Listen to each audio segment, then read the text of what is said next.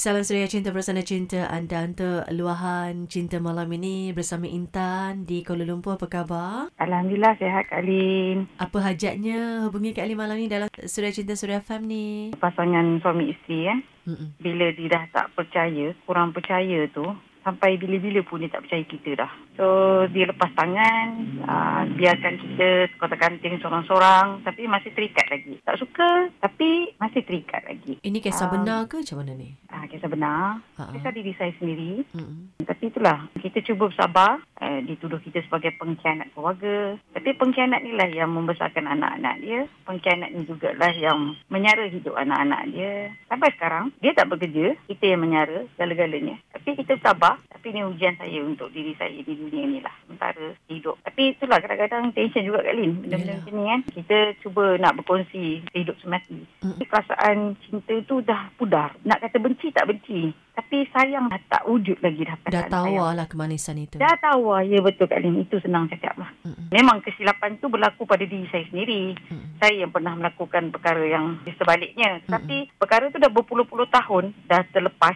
Dia dah memohon maaf, dah memohon segala-galanya. Tetapi dia sentiasa mengungkit, mengungkit, mengungkit dan mengungkit kisah silam kita kan. Jadi kita lama-lama kita dah bertaubat pun kita rasa sakit hati lagi. Setiap kali bergaduh, dia akan ungkit lagi perkara lama dan ungkit. Sampai bila? Bagi saya kalau dah tak percaya, dah hilang keyakinan tu, saya reda dilepaskan. Tak nak juga dilepaskan. Uh, biarkan saya begini, masih lagi menyara anak. Ya, family. Tapi saya seorang-seorang. Ha, dengan besarkan anak, dengan sakit, dengan segala-galanya. Saya seorang. Tapi itulah, ujian satu-satu kan daripada Allah bagi. Saya cuba untuk tanamkan, telan, hadam benda ni semua. Dia umpama makan hati lah kan? Ya, yeah, betul tak ni? Makan hati dalam diam. Nak luahkan pada keluarga, nanti ibarat keluarga bertepuk tangan. Sebab kita pilihan kita dulu kan. Kita cuba berdoa pada Allah supaya lembutkan hati dia balik. Tapi kadang-kadang kita ingin dihargai. Kesilapan kita, dosa kita yang lepas, Allah pandang kita sekarang. Dia tak pandang kita yang dulu. Pasti tak faham juga lagi. Dia buat salah tak apa, kita buat salah tak boleh. Macam itulah ibaratnya kan. Susah juga macam tu kan? Ya, betul kan. Anak-anak memahami saya.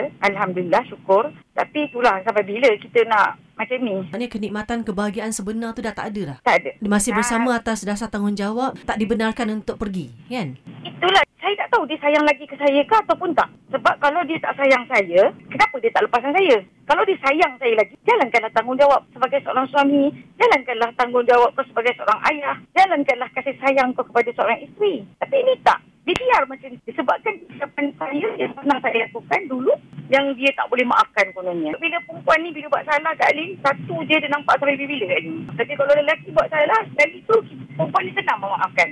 Itulah masalah saya. Suami tak bekerja tu sejak bila? Tahun dua ribu lima belas. Alasan dia tak ada semangat sebabkan saya. Segala-galanya disebabkan saya lah. Puncanya sebab saya sebagai seorang pengkhianat. Tapi tak bolehlah begitu kan. Sebab bila dia tak bekerja, secara total tanggungjawab tak dilaksanakan kan. Nafkah tak, nak bagi tak. Makan kat anak semua kan. Tak, tak, tak. Sekarang ni sebenarnya saya bagi peluang lagi dia. Saya bagi sampai hujung tahun ni sahaja. Pada tahun lepas, dia dah bersumpah dengan saya. Ada sikit berlaku pergaduhan. Dan dia bersumpah dia akan macam tak pukul lagi saya. Dan akan menanggung, akan menyara saya lagi lah. Baik semula lah. Tetapi dah setahun lebih saya biarkan lagi. Tetapi saya bagi sampai hujung tahun ni saja.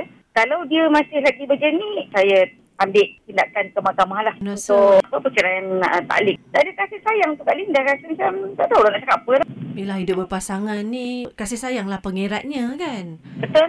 Betul, kemanisan tu dia lahnya. Kalau dah tak ada kasih sayang tu, hati dah tawar, perasaan dah hamba, apa gunanya untuk bersama kan? Betul. Betul sangat-sangat. Tapi saya tak tahu kenapa disimpan saya lagi. Sedangkan dia cakap saya pengkhianat, dia cakap saya macam-macam, dia hina saya macam-macam.